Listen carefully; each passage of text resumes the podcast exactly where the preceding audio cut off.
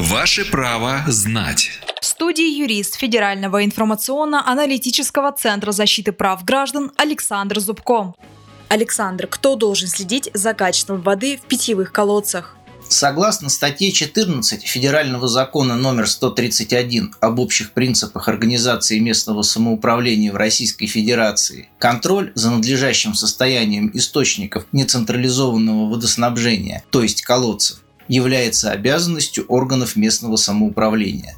Обслуживание питьевых или водопроводных колодцев имеет свою особую специфику, что связано прежде всего с обеспечением санитарных норм и качества воды. Важно знать, чистка колодца должна быть произведена не реже одного раза в год вместе с текущим ремонтом оборудования и крепления. Добавлю, работы по обслуживанию колодцев могут быть плановые и профилактические. В ходе плановых ремонтных работ обычно проводится удаление отложений наростов со стен шахты колодца, дезинфекция, устранение мелких дефектов и повреждений, а также прокачка воды, что необходимо после ремонта или долгого простоя.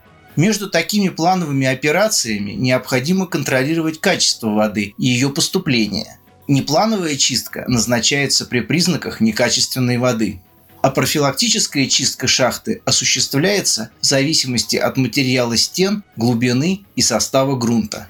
Итак, если вы считаете, что в колодце некачественная питьевая вода, то вам необходимо направить жалобу в местную администрацию. В заявлении обязательно укажите нормы СанПИН и сошлитесь на статью четырнадцать Федерального закона номер сто тридцать один. В течение тридцати дней вам должен поступить ответ.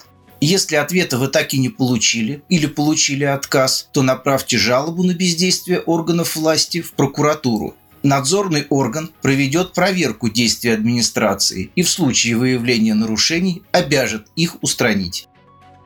Правовую справку дал юрист Федерального информационно-аналитического Центра защиты прав граждан Александр Зубко. Ваше право знать.